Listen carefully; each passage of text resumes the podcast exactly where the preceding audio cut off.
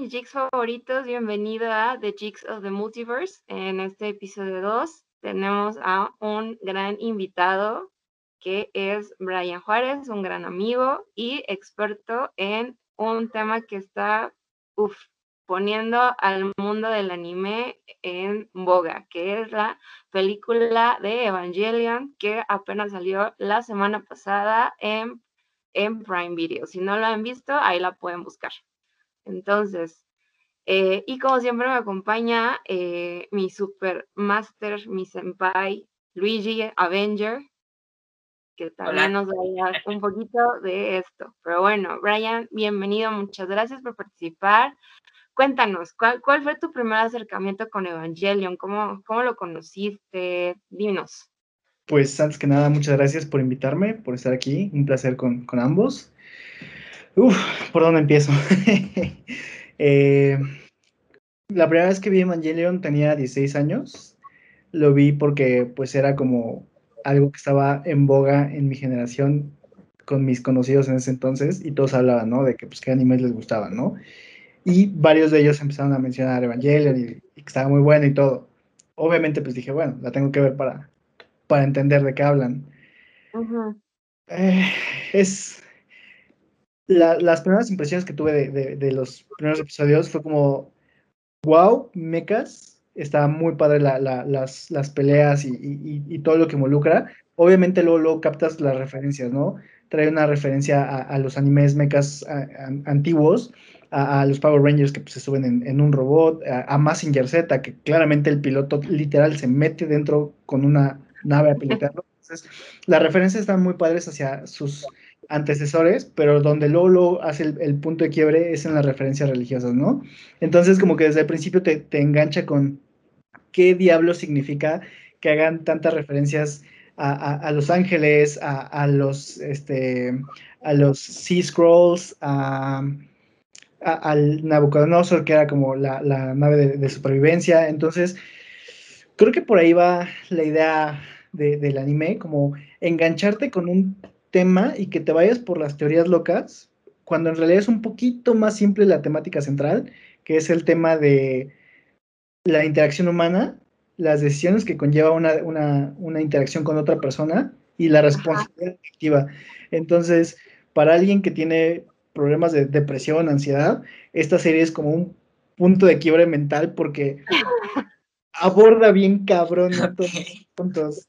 Entonces, eh, es como dije, o sea, de repente se, te, desvías un poco por los temas religiosos y en realidad es eso, solamente son referencias y el punto central es la psicología humana. Hace, hay unas referencias muy freudianas de, del ser humano, entonces es algo bastante interesante y persona que diga que le entendió al final la primera vez que la vio, persona que miente. Justo estaba por preguntarte esto, ¿tú entendiste Evangelion? Por supuesto que no, o sea, vi los episodios y vi los últimos dos episodios porque obviamente pues no existía como un internet de las cosas para decir, ah, es que tienes que ver los episodios hasta tal punto y luego ver la película para que entiendas qué está pasando afuera y luego regresar. O sea, yo vi la serie de principio a fin y iba como muy emocionado, o sea, es como va encrechando la historia, llega a un clímax y de repente los últimos episodios es como, ¿eh? y creo que todos los que hayamos visto la serie por primera vez sin ningún background, hacemos la misma cara al final de ¿eh? Entonces es algo, es una gran experiencia. Creo que la primera vez es una gran experiencia de, que te, cortan de tajo la, historia y te, meten de lleno en, la psicología de, Shinji y, las decisiones que tiene que tomar.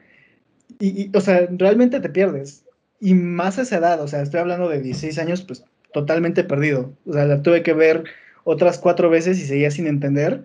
Y hasta, pues ya un poquito más adentrándome en, la información que había de, justo, ¿no? Porque yo trataba de entender el final con las referencias eh, eh, religiosas que había y pues no tiene nada que ver. O sea, son referencias. Eh, realmente, pues necesitas un poco de, de Freud para entender el final de Evangelion. Entonces, eh, creo que es una gran serie. Fue un parteaguas en, en, en el anime, fue un parteaguas en la vida de muchas personas. Y pues sí, hay de dos. O dices como, Hidekiano, te odio. O, que acabo de ver, Hidekiano, te odio. ok, ok. A ti, tú, Luigi, ¿desde cuándo la empezaste a ver? ¿Cómo igual? ¿Cuál fue tu primera impresión? Pues miren, lo chistoso es que, bueno, desde mi punto, bueno, yo no soy muy fan del anime, pero me empecé a involucrar con Evangelion eh, desde muy pequeño, no recuerdo exactamente qué edad tenía, pero una tía me regaló un EVA, era el EVA 02. Y la verdad es que estaba, padre, ¿eh? o sea, la verdad es que, bueno, para la edad que me lo regaló creo que no era la ideal, porque literal le rompí las extremidades. yo no supe en dónde quedó esa figura. O sea, la verdad es que hoy en día es cuando digo, pero ¿por qué me lo regalaron? O sea, ¿por qué a esa edad y no después? Pero bueno, entonces, este, fue como mi primera, mi primera vez para involucrarme con, con esta franquicia. Y ya después empecé a ver la, la serie, pues literal, así bien, bien, bien, pues empezando pandemia. O sea, fue como de, bueno, creo que es momento para, para entender, para, para disfrutarla, para, pues literal, ¿no? Entonces, conforme la fui viendo, pues sí me quedé así como de, ¿qué, qué está pasando? ¿Qué está, está muy raro? Me brinca toda esta, esta idea de, de por qué, por qué están metiendo como estas referencias de religión con robots y todo esto. Entonces, pues sí, o sea, me empezó a llamar la atención y después cuando empiezan a hablarlo del tercer impacto y todas esas cosas como de, oh Dios, o sea, ¿qué, qué, qué, qué es lo que está pasando aquí? Y pues por el momento es con lo que me quedo. Este, todavía tengo muchísimas dudas. O sea, e, es, obvio que cuando termine de verla así ya bien, voy a seguir con un buen de dudas. Y pues aquí andamos, ¿no? En algún punto yo creo que le voy a entender. A lo mejor es, es una idea utópica. Por lo que ustedes dos dicen, creo que va a ser una idea muy utópica, pero este pero aún así, o sea, estoy abierto para, pues, para poder terminar de verla y, tener como, pues, lo que yo entendí y, pues, compartirlo, ¿no? Nuevamente. Ok. Ok, pues, o sea, digo, qué padre que, digo, lo acá, en pandemia, pues sí, creo que muchas personas, incluyendo a mí, lo, lo, en mi caso lo volví a ver, porque pues igual, o sea, no, yo nunca entendía pues, el final de Evangelion, o sea, entendí como o sea, yo solamente entendía que odiaba a Shinji. O sea, Shinji, no, tolero, no tolero a Shinji, o sea, no lo tolero. Y su papá menos, a Ikari, o sea, jamás. Pero bueno, este, a ver, y Brian, a ver, dinos tu personaje favorito y por qué. Híjole. O, o alguno que hayas dicho en algún momento de, híjole, ¿por qué me siento identificado con, con esta persona o por qué estoy como, no sé, o sea, desarrollaste algún tipo como de empatía, como de odio, como de, ay, no sé, algo que hayas dicho así de hoy. Es que la serie, si eres un, fan acérrimo y la, has visto varias veces, la serie se vuelve como el principito. Dependiendo del punto de tu vida en el que lo... impacto completamente distinto. la primera vez que la vi, para mí, obviamente odiaba a Shinji por ser un chillón y era como, ¿por qué no te quieres subir al maldito robot, Shinji? Si está increíble. y entonces, por ejemplo, en ese punto, obviamente mi personaje favorito pues era más esta Asuka, que era la, intrépida, la que, la que se metía, la que tenía como los huevos de, de hacer las cosas, ¿no? Claro. Y luego la volví a ver y me gustó más este, eh, la, teniente, la, coronel, este, ah, Katsuragi, ¿se me fue su nombre? Ah, sí, ajá, la programa de, ¿cómo? ¿Katsugi? No, no me acuerdo, ay, pero, ajá, pero sí, la comandante, sí, sí. Este, entonces, eh, las decisiones que ella tiene que tomar a lo largo de la serie, creo que es un gran liderazgo, y o sea, hoy, no sé, o sea, ya no puedo decir quién sería mi personaje favorito. Puedo decir que me gustan mucho atributos de cada uno de los personajes, de, por ejemplo, de, la científica, de, la, comandante, de, Shinji, de Asuka, incluso de, Rei, que es como la, la renegada. Pero eh, eh, regreso al punto, o sea, como que depende de en qué momento la veas, tiene un impacto diferente. Y por ejemplo, la primera vez que la vi, yo sí tenía un poquito más el tema de, depresión y por eso me hacía mucho choque el tema de, Shinji, porque pues era como, en cierta forma te, enfrentan a tu depresión visualmente contra, contra una caricatura y, molesta un poco. Entonces, eh, es, es, complicado. si tuviera que definir un personaje favorito, diría que Leva 01.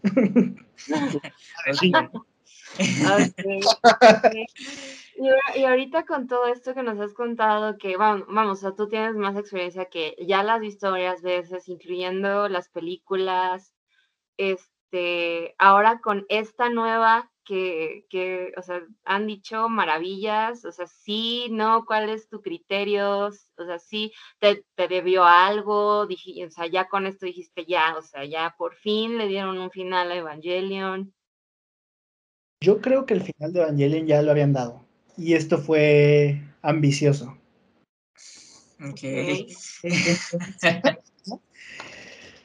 Hicieron más sencilla la explicación de muchos temas de, la serie, o sea, tal cual te los dan desmenuzados y te dicen esto pasó por esto, esto pasó por esto, y a la vez meten personajes como la, cuarta piloto, la del traje rosa. La estadounidense, ¿no? Ah, la estadounidense, que no, como que en ningún momento tiene un desarrollo de personaje, no aporta en gran medida desde su aparición hasta su hasta el cierre de, las películas. Y siento que esa sí fue más estrategia japonesa para vender monas chinas. Las waifu. Pero, o sea, hacen bien la animación de una manera épica para, o sea, le hacen una ¿cómo, cómo decirlo? Pues un gran homenaje a las, a las peleas con, con, animación en 3D, que sí fue una gran mejora y sí se ve mucho más imponente. Al menos toda la primera película se ve mucho mejor visualmente, pero en el tema original, que era la introspección del ser humano, la depresión, la ansiedad, y enfocarse en, en, lo difícil que son las relaciones humanas, en gran medida se pierde eso. O sea, y, y, deshacen los desarrollos de personaje para meterle un poquito más de acción, más personajes y como que más visual, pero a mí me queda debiendo como eso, o sea, la, historia base y siento que fue más fanservice que, que lo que tenía que haber sido. E incluso el, mismo director de la, de la, película dijo, esto no es como rehacer la película, pero secretamente rehicimos todo. Entonces, a mí sin decir spoilers, no me gustó. No me gustó el, cierre de, las películas. Siento que era innecesario. Fue un fanservice de muchos que se quejaban porque no lo entendían al, final y querían un final un poquito más digerido y no era necesario. Entonces, con las películas complemento de la, del anime, para mí era más que suficiente. Entonces, o sea, tú puedes decirle, por ejemplo, ahorita a Luigi que apenas está como introduciendo, si, o sea, puede vivir sin verla o si es así como de nada más verla por, por nada más por morbo. Yo diría que, vale la pena verla por la animación. La animación 3D, insisto, sí fue, o sea, sí se ve un, un gran trabajo de animación en las películas. Eso sí es como mucho más eh, visualmente artístico entonces, por, ese, lado vale la pena. El, sonido, pues, es tecnología más reciente. Entonces, sí se nota un cambio en, el anime, pero para nada diría que, complementa o mejora la, visión original.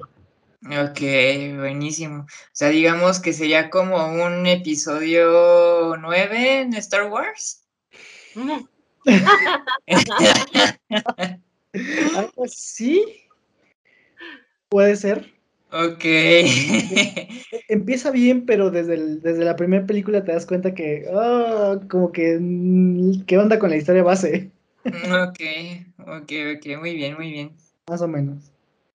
Ok, perfecto. Y bueno, ahorita recapitulando un poco de todo lo que estás diciendo, esta parte de, pues el punto, digamos que entre comillas focal de Evangelion, de que efectivamente como que te confronta, bueno, confrontan a los personajes a su manera, o sea, ahora sí que cada quien tiene sus pedos, o sea, desde la comandante que tiene acá el amante y problemas de alcohol, eh, Azuka con el tema de su mamá, este Shinji con ajá, su mommy issues muy cañones y Rey, pues ni se diga, ¿no? O sea, esa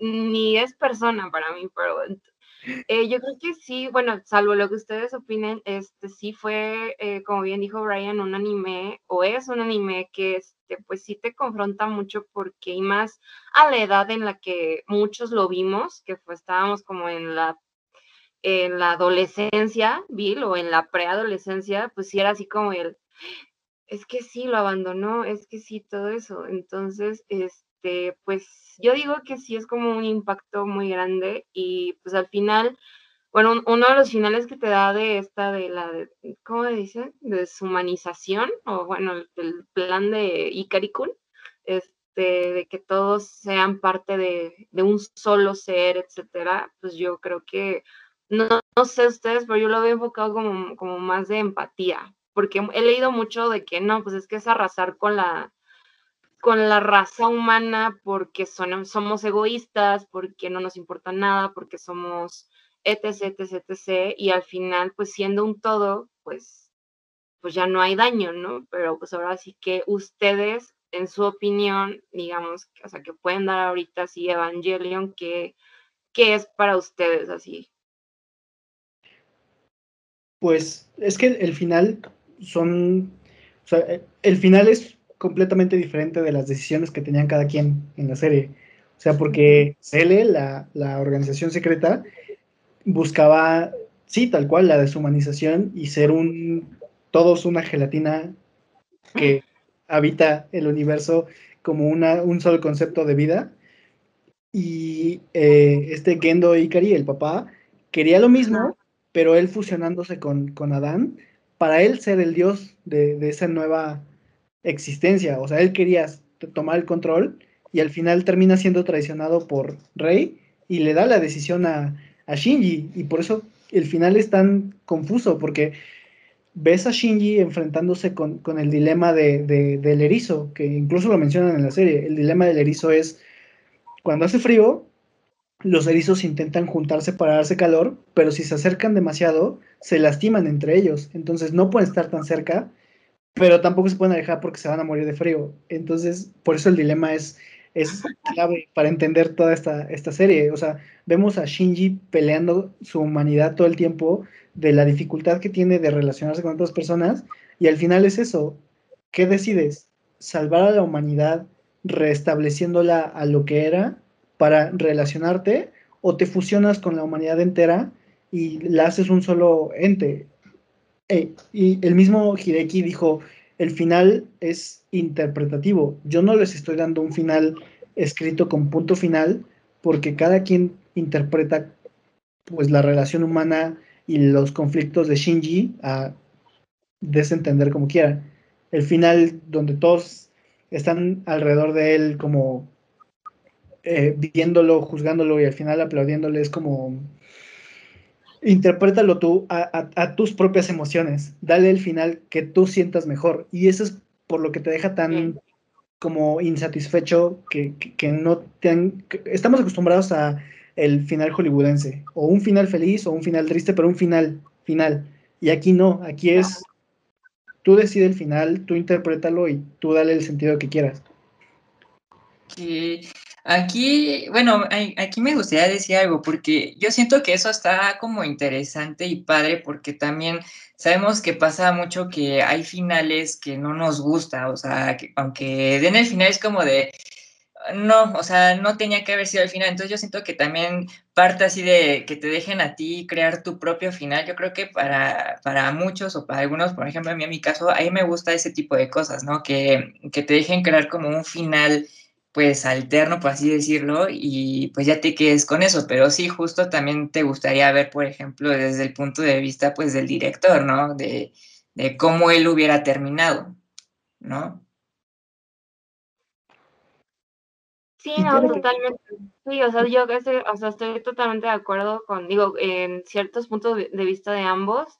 A mí sí me hubiera gustado un final eh, como un poco más concreto, pero también eh, el, la parte de, ay, ¿qué hubiera pasado? O sea, si pasó esto, entonces hubiera pasado esto. O sea, eh, deja muy abierto la imaginación, pero también, digo, el manga terminó hace añísimos, pero pues luego tenemos como, por ejemplo, los mangas, ¿no? De, por ejemplo, de One Piece, que ese manga nos va a enterrar a todos porque sigue saliendo y jamás va a haber un final y es como de o sea, ya se debió haber terminado hace como 10 años, o sea, entonces, o sea, sí, insisto, somos, somos un público como que difícil, pero estas dos polaridades que ustedes eh, nos presentan está padre, o sea, de alguien que, que quiere un final como concreto y alguien que le gusta que sea un mundo abierto, ¿no? Como, como lo decimos en el mundo gamer, ¿no? El mundo abierto, el expandido, el que hubiera pasado, las posibilidades, etcétera.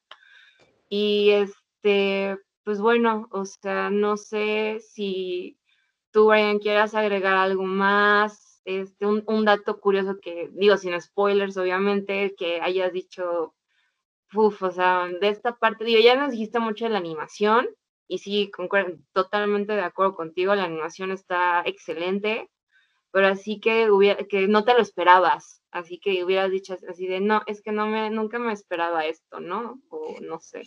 Pues así de las películas, sinceramente no me esperaba esa frustración.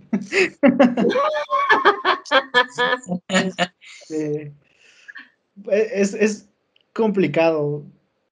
Es, Evangelion siempre ha sido un mundo complicado y, y, ser fan de Evangelion y defenderlo y explicarlo es muy complicado, pero creo que vale la pena. O sea, ya, si has visto las primeras tres películas, es un, es un cierre.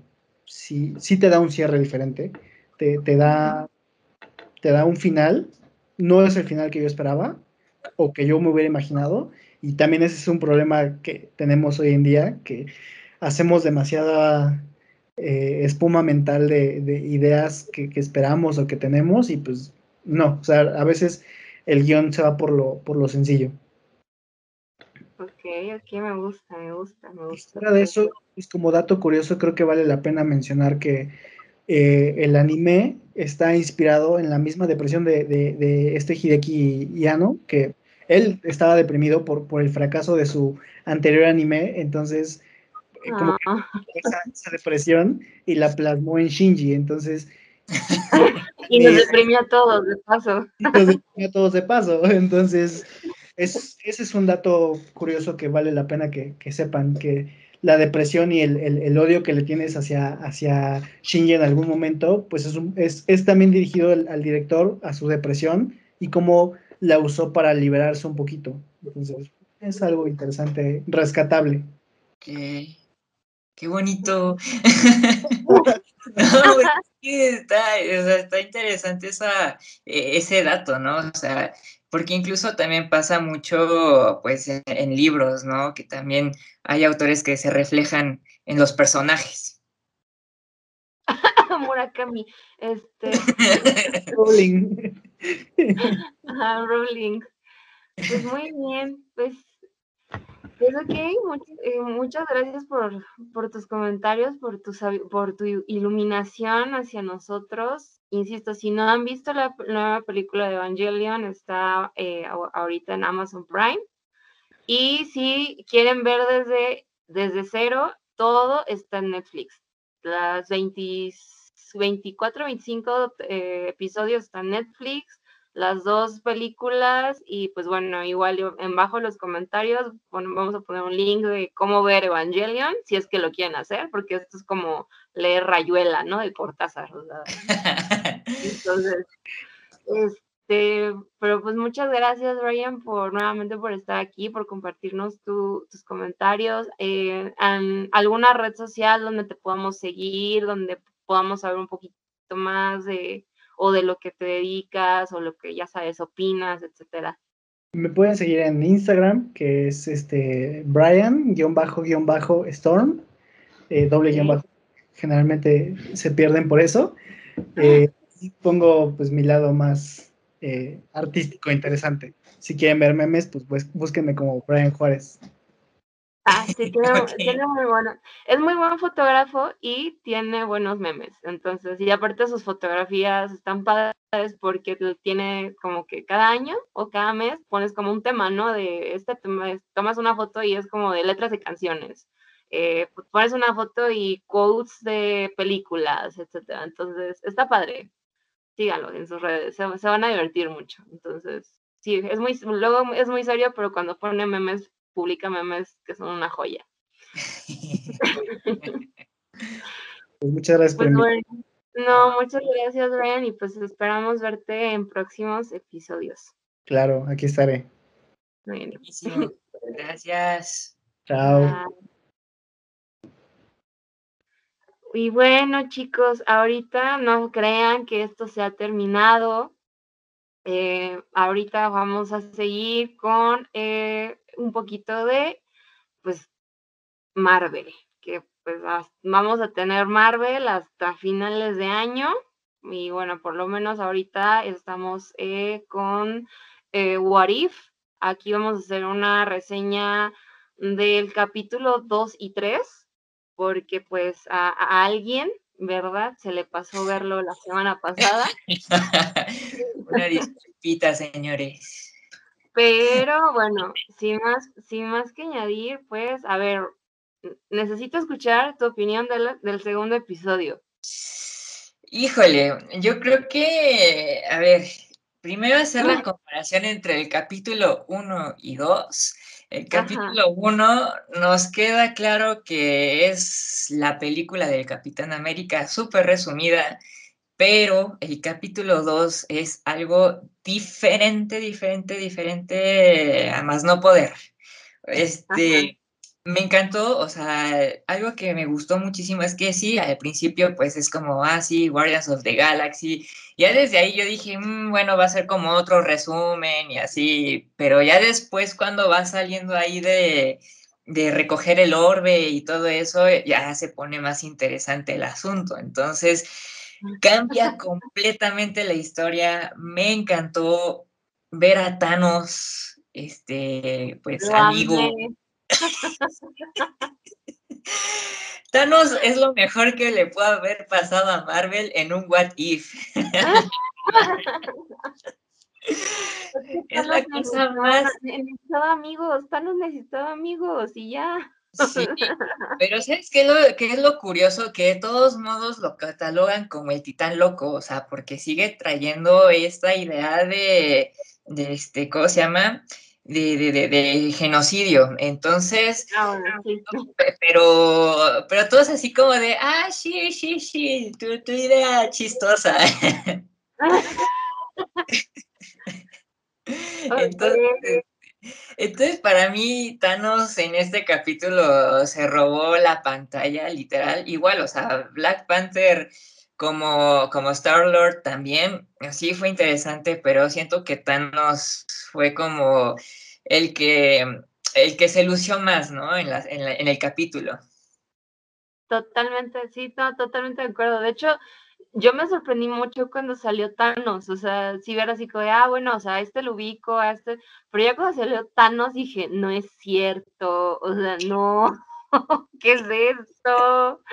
Y sí, no, o sea, me encantó, y literalmente se llevó, me dio un poquito de nostalgia, fue como agridulce por la parte de, de, pues que obviamente fue la voz de Chad Westwick, que en paz descanse, entonces sí fue como un poco de nostalgia de, ay, fue su primera, fue su última participación en Marvel antes de fallecer, y, pero sí, no, o sea, fue una historia que no me esperaba, igual que tú, o sea, yo esperaba el resumen de qué hubiera pasado, pero nada más con, como, con este, con Tachala, ¿no? O sea, no esperaba tanto, o sea, un cambio dramático, ¿no? Incluso la parte que le ponen más como el protagonismo al coleccionista, Ah, me encantó.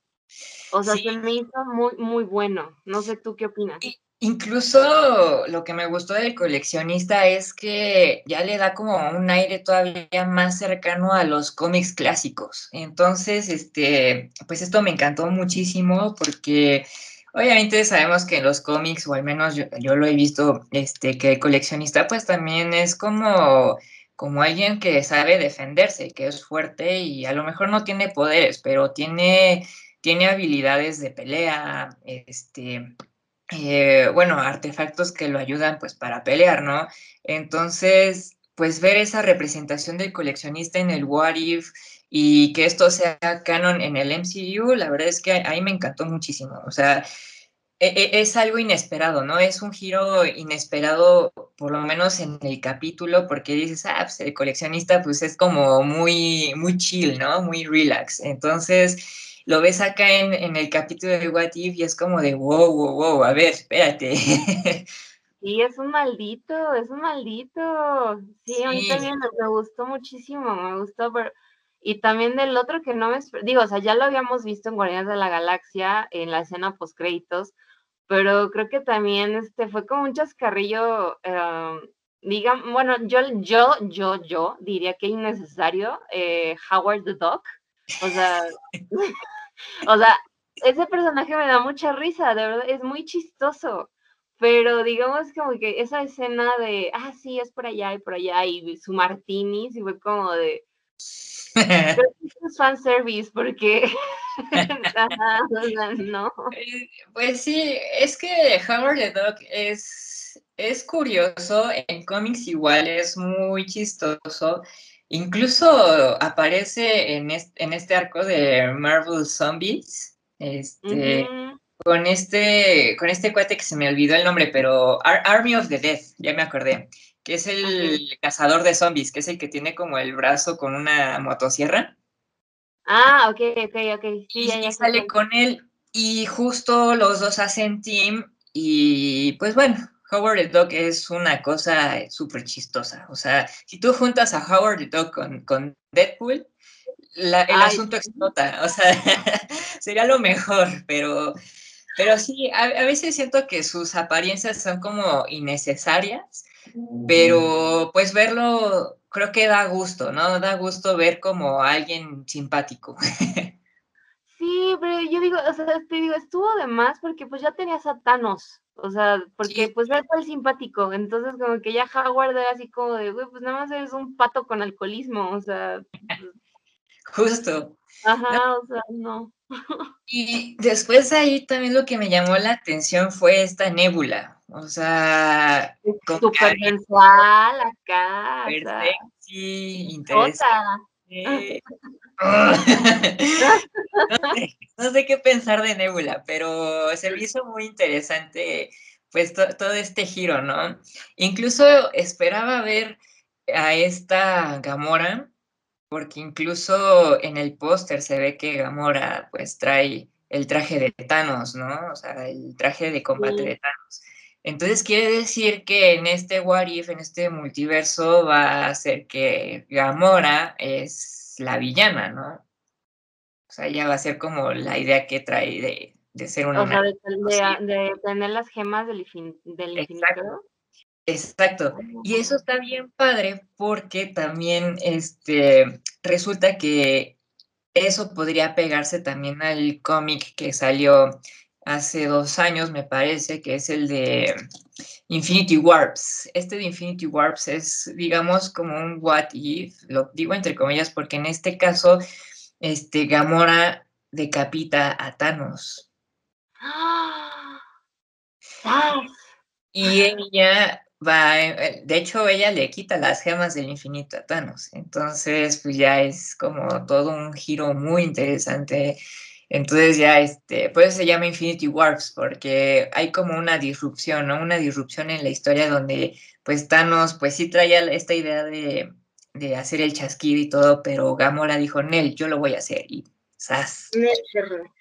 Pues sí, ¿no? Pues bien, bien dicen, bueno, bien dicen, no, más bien Gamora es como pues es la asesina más este, buscada y la más cabrona del, del, universo, ¿no? O sea, de tanto entrenamiento y de que está cabrona, ¿no? Exacto.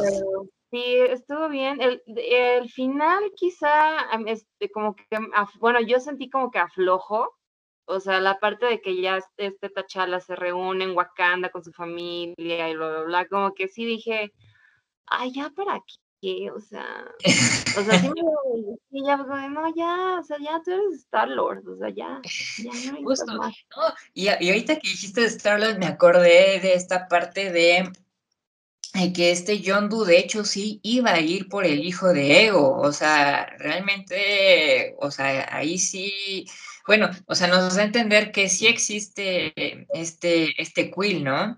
Pero pues, y pues, obviamente agarraron a, a este, a T'Challa, pero,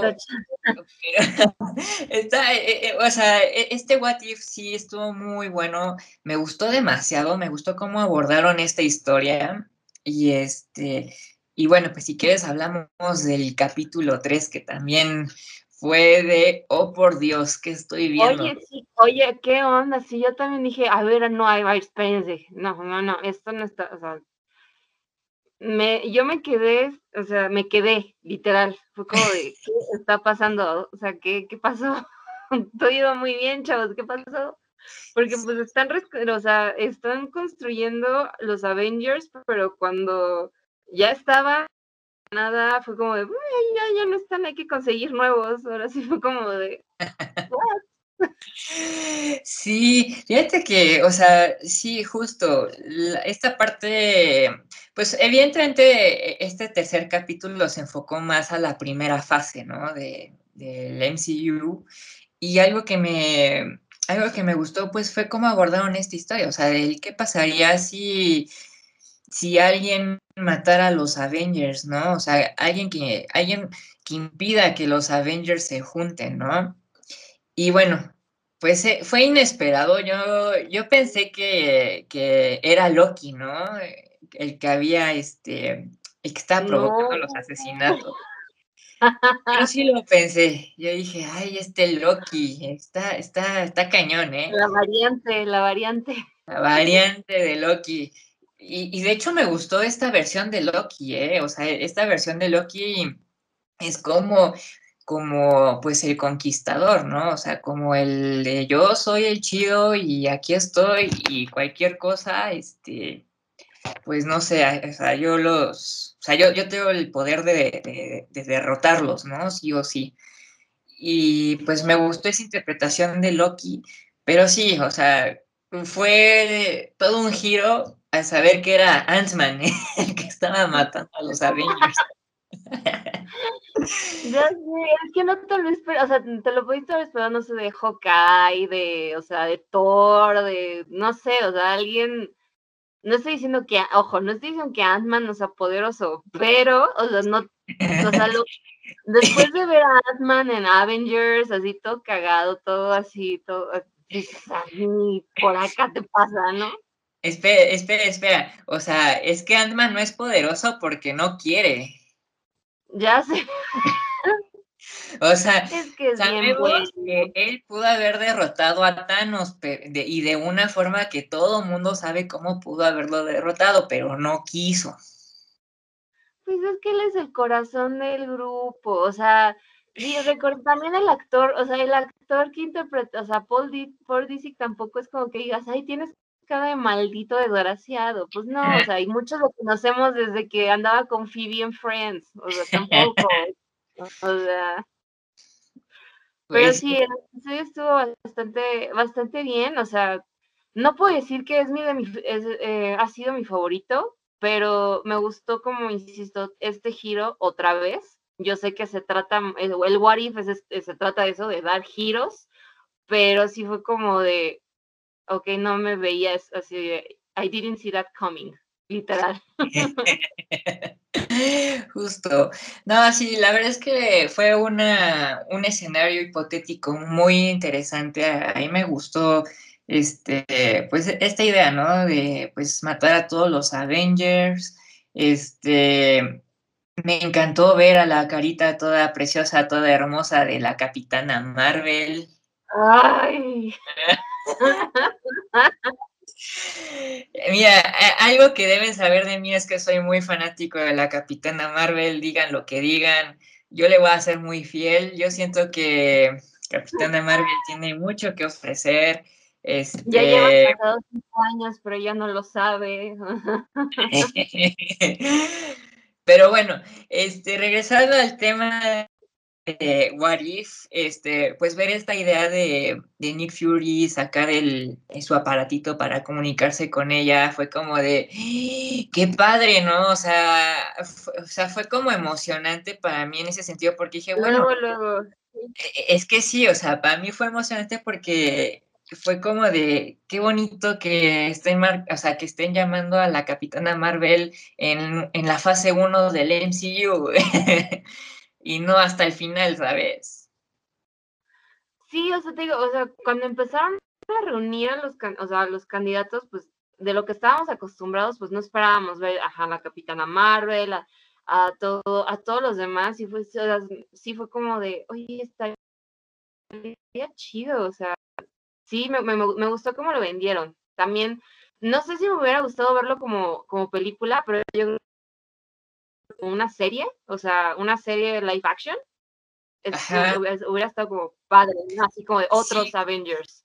Ajá, justo. De hecho, ese, fíjate que algo que también pensaba de, de esta serie de What If, yo pensaba que iba a ser como o sea, cuando dijeron que iba a ser animada, yo dije, bueno, está, está cool, pero ¿sabes qué pensé cómo lo iban a abordar con diferente tipo de animación? Incluso hasta pensé que iban a hacer como un tipo, como el de, como esta serie de Netflix que se llama Love and Robots, no sé qué. Ah, ah muy buena, ajá, Love, Sex and Robots, sí. Eso. Entonces, este, yo pensé que lo iban a hacer algo similar, ¿no? Entonces, yo, yo pensé que pudiera haber este, un capítulo que, pues sí, fuera live action, ¿no? Pero sí, concuerdo contigo y creo que hubiera estado muy, muy, muy, muy cool, este, pues que abordaran por lo menos este capítulo en live action, o sea, sea película o cortometraje o este o serie mínimo como de qué les gusta. A lo mejor tres capítulos, algo muy sencillo, pero bien hecho, se hubiera visto muy emocionante, ¿no? Sí, muy emocionante. Sí, concuerdo contigo. Creo que eh, fue em, emocionante. yo definiría este episodio como emocionante. Pero, ¿sabes? El tráiler de Spider-Man. ¡Ay, ay, ay! Por fin se te hizo, por fin se nos hizo, por fin ya lo obtuvimos, señoras y señores. Ya tuvimos el primer trailer de Spider-Man. Han pasado 84 años. Ya, o sea, ya, ya nos los dejaron ir así, o sea, ya, ya todo el mundo estábamos sin dormir, ya todos estábamos de, no, ya, o sea, refresh, refresh, refresh, y ya no los dieron, ya no eh, los dieron. A ver, antes de comenzar con el review del trailer, eh, o sea, yo quedé impactado antes que nada porque fue el primer, bueno, es el tráiler que tuvo más retweets y más favoritos en Twitter y le ganó a Avengers Endgame.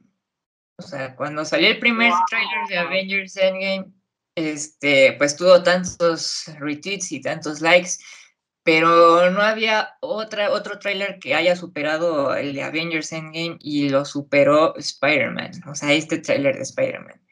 Entonces, pues sí, era, era el tráiler más esperado. Exacto, era el tráiler más esperado y me gustó porque no nos dieron como el tráiler que te cuenta todo, o sea, que ya, vi, o sea, ya viste la película viendo el tráiler. Eh, sí. O sea, este, fue como muy directo, o sea, fue como de, ok, sí, Peter Parker, ya sabemos que Spider-Man es Peter Parker, pero este, pues fue como luego, luego este niño, este niño tomando decisiones estúpidas, perdón, pero ajá, y va con un Doctor Strange que a mí se me, no sé, tengo mis sospechas de e, e, Doctor Strange. Está raro ese Doctor Strange, está rarísimo. está rarísimo. Está muy rarito está como que yo, yo digo que como que no es, o sea, no es mi Doctor Strange, no, o sea, sí fue como de un, desde la, desde el atuendo blanquito dije, mm, no, este no me da mucha confianza, y que Wong le dijera, no juegues con eso porque, o sea, tú sabes qué, qué pedo, y literalmente se fue, o sea, lo abandonó. Sí, sí, sí, como de, ¿qué está pasando aquí? Ah, algo que, sí, o sea, cuando, cuando, cuando, ¿qué? Ya se me fue la onda. es que está muy emocionante este tema. Es que hay, hay mucho que pensar en este tema. Lo que pasa es que eh, yo, yo siempre había dicho, a ver, o sea, em, yo siento que va a pasar esto de los multiversos. O sea, cuando dijeron de, de Doctor Strange, este, Madness in the Multiverse, yo dije, no, o sea, se van a venir proyectos muy locos, muy interesantes. Y dije, bueno, a ver, si estaba diciendo Doctor Strange locuras en el multiverso, ¿no? O sea, la película, yo pensé y yo dije, no, o sea, tiene que, tiene que ser el spider porque para esto también habían dicho que esta película de Spider-Man sería la última del MCU. Entonces, es, es, la última que hace Disney, ¿no? Porque pues ya la no renovaron la licencia con Sony. Exacto. Entonces, este, pues justo yo dije, no, o sea, si va a ser la última película de, de Spider-Man en el MCU, van a querer hacer algo épico. Y algo épico, este, y, y más en la fase donde se encuentran estas series de What If, de Wanda, de Loki y de esto de Doctor Strange, yo dije, no, o sea, va, va a pasar algo muy, muy, muy cool. Y empecé a, divagar ahí con ideas de, de, tiene que trabajar Doctor Strange con Spider-Man, sí o sí, o sea, los dos tienen que salir juntos en una película y está pasando. Entonces, es algo que a mí me llena muchísimo de emoción porque, pues literal, o sea, esto nos va a dar pie ahora sí al aclamado Spider-Verse, pero en live action. Justo, justo, justo. Sí, no, o sea, estuvo muy padre, insisto, fue, fue el primer tráiler que yo he visto que no te cuentan la película luego, luego. Me gustaron un buen los, entre comillas, easter eggs de los seis siniestros, o sea, porque vimos la bomba del duende verde, vimos a Sandman, vimos a eh, Electro, este, por ahí, Doctor, no, no, no, no, o sea, la escena de Doctor Octopus ahí sí fangirlea, así de, ¡ah! bien cañón, este, y pues, que, o sea, y por ahí, este, el doctor, ay, se me fue el doctor Lagarto, ¿no? Ahí ah, medio está como que la sospecha, ¿no? De que por ahí salió, que por ahí la voz, que no sé qué, bla, bla. Ah, y que dicen que es Venom y que no sé qué. Yo le apuesto más a Lagarto que a Venom, pero a ver. Sí, claro, yo creo que, y, y sí, completamente eh, recapitulando lo que dijiste, o sea, yo creo que Disney va a soltar esta película para que decirle a Sony de, güey, supérame. justo, justo. O sea, sí, ok, tienes a Venom, tienes a Carnage, tienes a Mobius, tienes a lo que tú quieras, bro, güey, supera esto. Ahora sí que... Justo. Entonces, pues prácticamente el tráiler fue un 10 de 10. O sea, no, hasta me estoy viendo muy pobre, ¿no? Ni siquiera un 10, yo creo que es un 20 de 10. O sea, fue lo mejor que nos pudo haber pasado en esta vida. pues es que sí, pues mira, con, con decirte, hasta Mary, digo, Zendaya, actrizaza, la amo, diosa, hermosa, pero es la primera MJ que me cae bien. O sea, porque en lo, general, Mary Jane, yo la odio. O sea, la odio, la odio. Yo hubiera preferido mil veces que Gwen Stacy, hasta esta, eh, ¿cómo se llama? La gatita. Está. Ah, Felicia. Felicia. ah, Felicia, exacto, Felicia. O sea, yo hubiera preferido que hubieran dado con esas dos que quedarse con MJ. Pero esta MJ que está interpretando Zendaya me gusta, me gusta mucho. Y, o sea, me, yo no soy fan, la verdad, yo no soy fan de, de del Spider-Man de Tom Holland, pero creo que en esta película vamos a ver eh, un, más bien va a forzarse a ser como ya el Spider-Man de, pues ya no dependiendo de Tony Stark. O sea, ahora sí de, oye, ya, o sea, pues es un niño, o sea, es un niño que no sabe cómo lidiar con que ya el mundo sabe que es Spider-Man y que muchos están diciendo que puede ser malo, de que controla mentes, de que mató a Misterio, de que, este, pues todo es fake y todo eso. O sea, obviamente es un niño. Oye, oye, oye, ¿estás segura que no está dependiendo de alguien más? Digo, Doctor Strange es su segundo Sugar Daddy. Es su segundo Sugar Daddy. Ay, ya, eso, yo, ya, en, algo estamos fallando ahí. Es su segundo Sugar Daddy. Pero te digo, ese Doctor Strange no me da confianza. No me da nadita de confianza. Pero pues esperemos, esperemos nos equivoquemos y sea un Doctor Strange. A lo mejor más mamón, pero pues no malo. O sea, pero pues quién sabe. Ahora sí que es la película, yo creo que más esperada. Yo sé que ya fue la premier de Shang-Chi y todo eso. Obviamente vamos a hablar de él más adelante. Pero pues sí, el hype de la semana mm, va a ser y será Spider-Man. Claro. Ya era necesario. Oye, y antes, antes que nada, a ver, porque están saliendo muchas teorías. Otra vez Mephisto. ¡Ay! ya dejen a ese señor en paz. Me lleva la chingada. Es que, a ver, están diciendo que este Doctor Strange es Mephisto. Ay, mamá. Pero a ver, hay, hay, aquí o sea, tú sabes que yo también estaba diciendo que ya dejen también en paz a Mephisto, que no tiene nada que ver. Desde WandaVision, Mephisto nunca tuvo nada que ver, que si la mosca y que si no sé ah. qué. conejo. a ver, a ver, hay algo muy, muy, muy claro aquí. Lo que pasa es que este, sucede que en los cómics de Marvel, pasa que también Spider-Man hace pacto con Mephisto.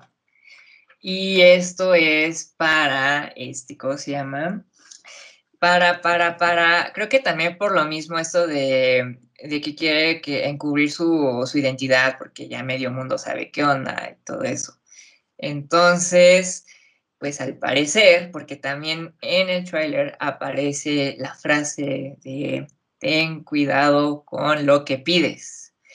Y eso me hace pensar que Spider-Man, pues evidentemente sí está teniendo ahí un pacto extraño con, con este... Con, con, Mephisto. Y esto está pasado porque ahorita les voy a decir el nombre del cómic que, que, que, es donde esto pasa. Y se llama nada más y nada menos que de Espérenme. One More, One More Day, así se llama el cómic. Entonces, ajá, One More Day, One More Day. Entonces, este, pues evidentemente pasa esto con, con Spidey y con Mephisto, entonces puede ser, puede que sí, puede que no. Yo no, ajá, yo no, o sea, ahorita en estos momentos estoy abierta a todo, pero yo creo que un mefistazo nos vamos a llevar otra vez en esta película. Porque vamos a ver a Mephisto o a, al propio Nightmare o quien sea, ya cuando salga Scarlet Witch con el libro. ya, o sea, ya cuando ella ya tiene todo el conocimiento, cuando ya se ponga el tú por tú con Doctor Strange, ahí sí te, puede, te la puedo creer. Y ahí sí ya salga Mephisto de, ah, sí, yo lo provoqué, o sea, ahora sí como Agatha, ¿no? O sea, Agatha did pero pues ahí sí te puedo decir, ahí sí podría más bien apostar que saldría Mephisto, o sea, ahí tendría un poco más de, lógica. Aquí, aquí todavía no me suena tan sentido común, no estoy diciendo, o sea, no me estoy negando, pero no, o sea, me, todavía tengo que como que analizar el por qué tendría o por qué podría sí compaginar Mephisto en esta película de Spider-Man. Pero yo digo que nos esperemos a eh, Doctor Strange 2, Multiverse of Madness. Sí, pues justo. Porque incluso lo que dices, yo le, yo le apostaría más para meter a lo mejor esta conclusión en una escena postcrédito. O sea, o sea, como todas las películas de Marvel va a tener escenas postcréditos, esta de Spider-Man, quién sabe cuántas vaya a tener, espero tenga muchas, como Guardians of the Galaxy, que tiene como más de 20. Miles Morales. Por favor, sí. pero pues quién sabe si eso vaya a ser posible, pero este, pero probablemente pudieran meter esta onda de de, de Mephisto y un poquito más de Wanda también en escenas post-créditos, pues justo en esta película de Spider-Man. Sí, pues digo, hace unos meses, digo, tampoco unos pocos, pero igual se empezaron a filtrar mucho en Twitter eh, fotos de Elizabeth Olsen saliendo del set de, este, de Spider-Man. Entonces, o sea, decían, ajá, o sea, entre comillas, ¿no? Porque a lo mejor estaba en otro set o no sé. Pero pues sí, a lo mejor y sí, efectivamente podemos esperar una escena post créditos donde ya Scarlet Witch aparezca, porque pues todavía no definimos si Scarlet Witch va a ser la villana, o, bueno, una de tantas villanas o villanos, o qué va a ser, ¿no? Esta pobre mujer. Entonces, este, pues sí, yo digo que hay que, o sea, sí, no, no hay que impacientarnos, no hay que pedir a huevo las cosas, o sea, Mephisto no es el único demonio que puede hacer cosas chingonas. Ah, hay más, hay más personajes, hay más interesantes y saber qué, qué, qué, nos va a deparar con esta increíble película, porque de hecho, ah, ah, bueno, regresando un poquito a lo que decías que no es tu Doctor Strange, que lo ves muy rarito, de hecho en el tráiler también se ve que Doctor Strange está peleando con Spider-Man, ahí en la escena donde los trenes, este, parece que ahí le está haciendo hechizos también a, a Peter, entonces, pues quién sabe, o sea, yo siento que ahí ese, como bien dice ese Doctor Strange, no es el Doctor Strange. Algo me dice que ese Doctor Strange va a ser el de What If, que también en los trailers de What If, en los avances, se ve que hay un versus entre Doctor Strange y un Doctor Strange extraño ahí todo malévolo. Entonces, pudiera ser sea él, quién sabe. Y también irnos un poquito más al principio del tráiler a ver, vemos a Peter Parker en las oficinas de la policía. Entonces, ¿crees que aparezca nuestro queridísimo Charlie Cox, alias Murdoch, mira, alias Devil de Netflix?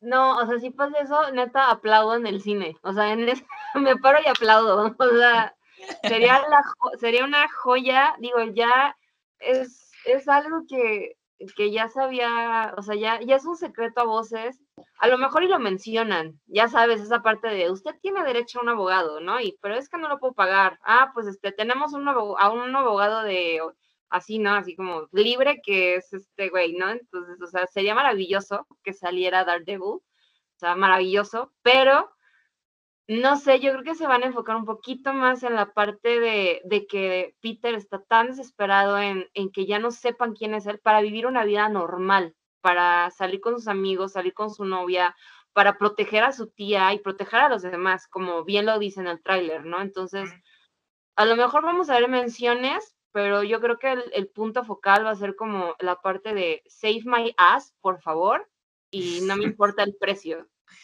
Justo, justo. Y hablando de no me importa el precio, pues también hoy, un hoy también nos dejaron así caer el trailer de, el primer trailer de la película llamada Spencer, que, eh, bueno, para los que no sepan, eh, Spencer va a ser una película biográfica de Diana Spencer y si ustedes viven debajo de una roca, eh, mejor es, ella fue Lady D, la eh, esposa del rey Carlos de Inglaterra, bueno, no es rey, pero del príncipe Carlos de Inglaterra, mamá de, William, mamá de William y de Henry, entonces, y va a ser interpretada por Kristen Stewart. Ahí sí, yo sí quiero decir que no me gustó. Vi las, vi las fotos, o sea, la primera foto que vi, o sea, hace meses también que salieron, dije, ok, va, o sea, sí la o sea, físicamente, o no sé si fue por la posición de la foto, dije, bueno, ok, sí, te la compro.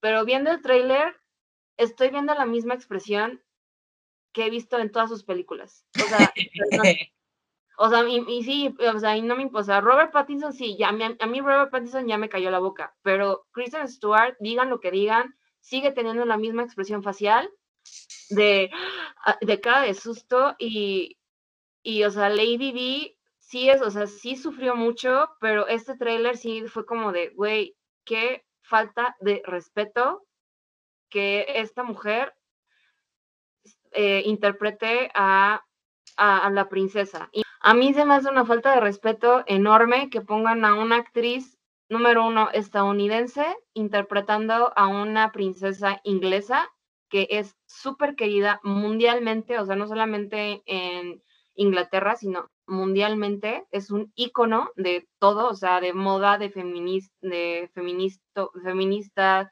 todo. Y que pongan a Kristen Stewart se me hace una falta de respeto y más porque los que somos fans de The Crown, vimos a una Diana Spencer que es casi idéntica a Lady D. Entonces, a mí sí no me gustó, o sea, la voy a ver por puro morbo, pero, pero ya, o sea, no, definitivamente se me hizo una porquería. El tráiler se me hizo una porquería, entonces, no sé, no sé. Ok, pues por mi lado, bueno, vi el tráiler, este, me costó un poco de trabajo reconocer a la, a la señora Kristen Stewart. Y hasta cuando la vi bien, dije, ay, pero si es la de la de esta película de La habitación del pánico y otras películas, y dije, ay, no puede ser, no es cierto. O sea, sí se parece, sí le da un aire, pero, porque justo, o sea, digo que sí, no la reconocí, pero, porque justo, o sea, lo mismo, o sea, que, que sí le da un poquito de aire a a Lady D un poquito, pero sí, no, no, no, o sea, como dices, o sea, sus expresiones faciales están horribles, no, sí es una falta de respeto a, Lady D porque pues sabemos quién es, sabemos quién representó en el mundo, o sea, mis respetos. Y yo siento que este tema se va a ir se va a desviar un poquito porque yo quiero hablar de Crown. Porque. Uy, no, no, date. Es que en The Crown, pues Lady D empatizas demasiado con ella, ¿no? O sea. O sea, literal. Este, yo, yo siento que, que manejó, bueno, o sea, la actriz interpretó muy bien, o está interpretando muy bien a, a, a Lady D. Yo siento que que se, que se guarda mucho como esta parte de, ¿cómo te explico? Este, o sea, me, me gusta, o sea, me gusta cómo, cómo le interpreta, o sea, vemos a una lady muy sencilla, como también lo fue en la vida real, entonces, acá en el tráiler, este, yo lo sentí muy flojo, sí, también quiero ver la película para, para ver qué onda, ¿no? Pero yo siento que Netflix está haciendo un mejor trabajo, a lo mejor, porque todavía trae como todo un background de, pues, de la realeza, ¿no? O sea, desde la primera temporada, el crecimiento de, del reinado con, con, la, con la reina Isabel, y este, pero ya con, este, con esta película homenaje o bibliográfico, como, como ustedes lo quieran decir, este, pues sí, yo siento que va a estar, bueno, siento que va a estar como forzado. Exacto, es que, ¿sabes de qué? Se van a enfocar mucho como en el drama. Exacto. En el drama que vivió, y es como de, o sea, sí, fue una mujer que fue traicionada, fue... Eh, o sea, le fueron infiel, la usaron, la engañaron, eh, todo, pero pues fue más que eso, ¿no? O sea, fue, ah, eh, fue íntima de este Elton John, fue, o sea, causó controversia con el famoso vestido del divorcio, el vestido, ese vestido negro, o sea, fue muchísimo más que drama. O sea, fue una fue ahora sí que una persona de la realeza para su tiempo y para lo que en ese momento se venía manejando fuera de serie, o sea, fuera de serie, porque se divorció, porque empezó a andar con un jeque árabe, este, porque quería ser una mujer moderna, o sea, ella tenía una voz. Y siento que esta película nada más va a ser como de, ay, sí, no, es que Carlos y Camila, y ay, no, yo cómo sufro. Y eso es lo que, y eso es lo que me, lo que me enoja. Es como de, güey, sí, ya subimos que sufrió, pero pues también fue una persona muy chingona, o sea, Exacto. Yo siento que mejor se hubiera quedado con la serie de Netflix, o sea, el tema esto de, de querer hacer como un homenaje o, algo, no sé, o sea, yo siento que Netflix lo, ha estado manejando muy bien este, Netflix también le, le, pone ahí como sus cosillas, ¿no? Sus cosas interesantes. Este, pero pues primero hay que ver la película, vamos a ver este, cómo, cómo le salió, qué tal, este, cómo se ve, o sea, cómo está visualmente producida, este, y pues más que nada, como dices, ¿no? A ver cómo, o sea, en qué se, en qué se van a enfocar más, si en el drama que vivió la princesa o este, también ver la parte pues más emotiva que, o sea, en donde tú empatizas con el personaje, ¿no? Bueno, con la princesa. Sí, ojalá, ojalá lo, o sea, ojalá lo vendan bien y no vendan lo típico, lo que la gente quiere ver del, ¿sí la mató la reina? ¿Sí la mató? O sea, queremos ver el accidente, queremos, o sea, no, es más que eso, o sea, ya también dejen de morbosear esa parte, ya, ya, ya han sido series, han sido libros, novelas, de todo explicando lo mismo, ya queremos algo nuevo, entonces espera, esperemos que esta película sea algo más que solamente el drama y el accidente que, lamentablemente causó su muerte, ¿no? Sí, exacto. y sí, o sea, yo creo que lo que es más de admirarse de la princesa es todo lo que hizo, ¿no? O sea, sí fue muy querida por este, pues por, o sea, literal, o sea, tuvo muchos fans y todo eso, entonces, este, este, ¿cómo se llama? Eh, yo, quiero, yo quiero ver eso, ¿no? O sea, que se vea cómo es que se ganó el corazón del público, ¿no? O sea, de literal, yo siento que The Crown lo explica también, pero a lo mejor acá lo pueden profundizar un poquito más, ¿no? Porque a lo mejor en The Crown solamente lo explicaron en una sola temporada y, pues ya. Y a ver qué tal si... Bueno, yo espero que sigan abordando esta historia en, en la siguiente temporada de Crown. Pues sí, pues a ver, esperemos a ver qué tal va a estar la película. Este. Y pues sí, ya insisto, yo me sigo quedando con The Crown. Yo no creo que esta de Spencer sea algo así, wow, que pase a la historia y que sea algo así controversial. La neta no. Pero pues ya veremos, ya veremos, ya veremos, ya veremos. Y pues yo creo que tenemos otro tema por ahí.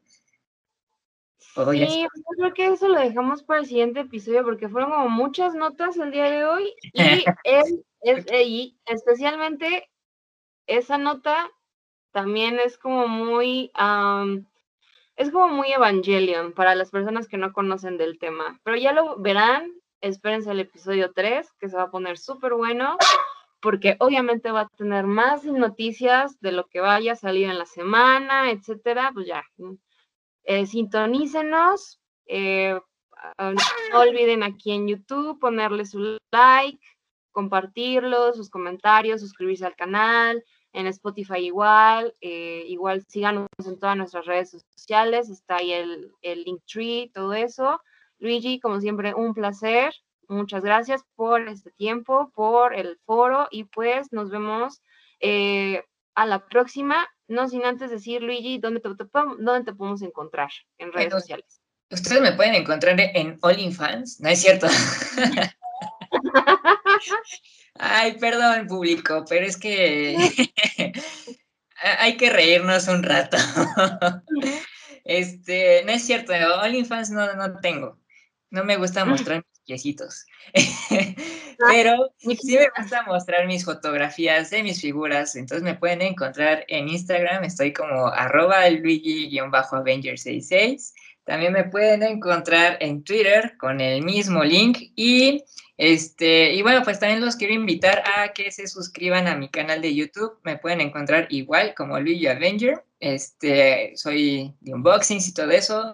Este, el, bueno, justo ayer se publicó mi, mi, mi, mi, mi, mi, mi, mi primer, este, digo, mi primer video, ¿eh? Este, un, un, video review de una figura que me llegó, que lo tengo aquí, que es del Modular Iron Man. Chulada, qué chulada. De Marvel Legends, a ver si se ve por ahí. Bueno. Ahí, ahí, justo, ahí. Entonces, pues la verdad es que me encantó muchísimo esta figura, entonces, pues si quieren ver el video review que hice, pues, adelante, véanlo, Entonces, este, y pues nada. Tiene, tiene, de todo, gente, tiene de todo. Tiene de Marvel Legends, de eh, Star Wars Black Series, de G.I. Joe, de todo. Entonces, sí, sí, tiene figuras super padres. Sobre todo, vayan y denle un chingo de amor al unboxing de Scarlet Witch. a todos, pero el Scarlet Witch rifa. Este, pues bueno, muchas gracias. Y a mí me pueden encontrar en Twitter como eh, arroba Cicero con C de casa las dos, sin acento. Y pues bueno, ahí nos estaremos viendo en The Jigs of the Multiverse. Nos despedimos y que la fuerza los acompañe. Adiós.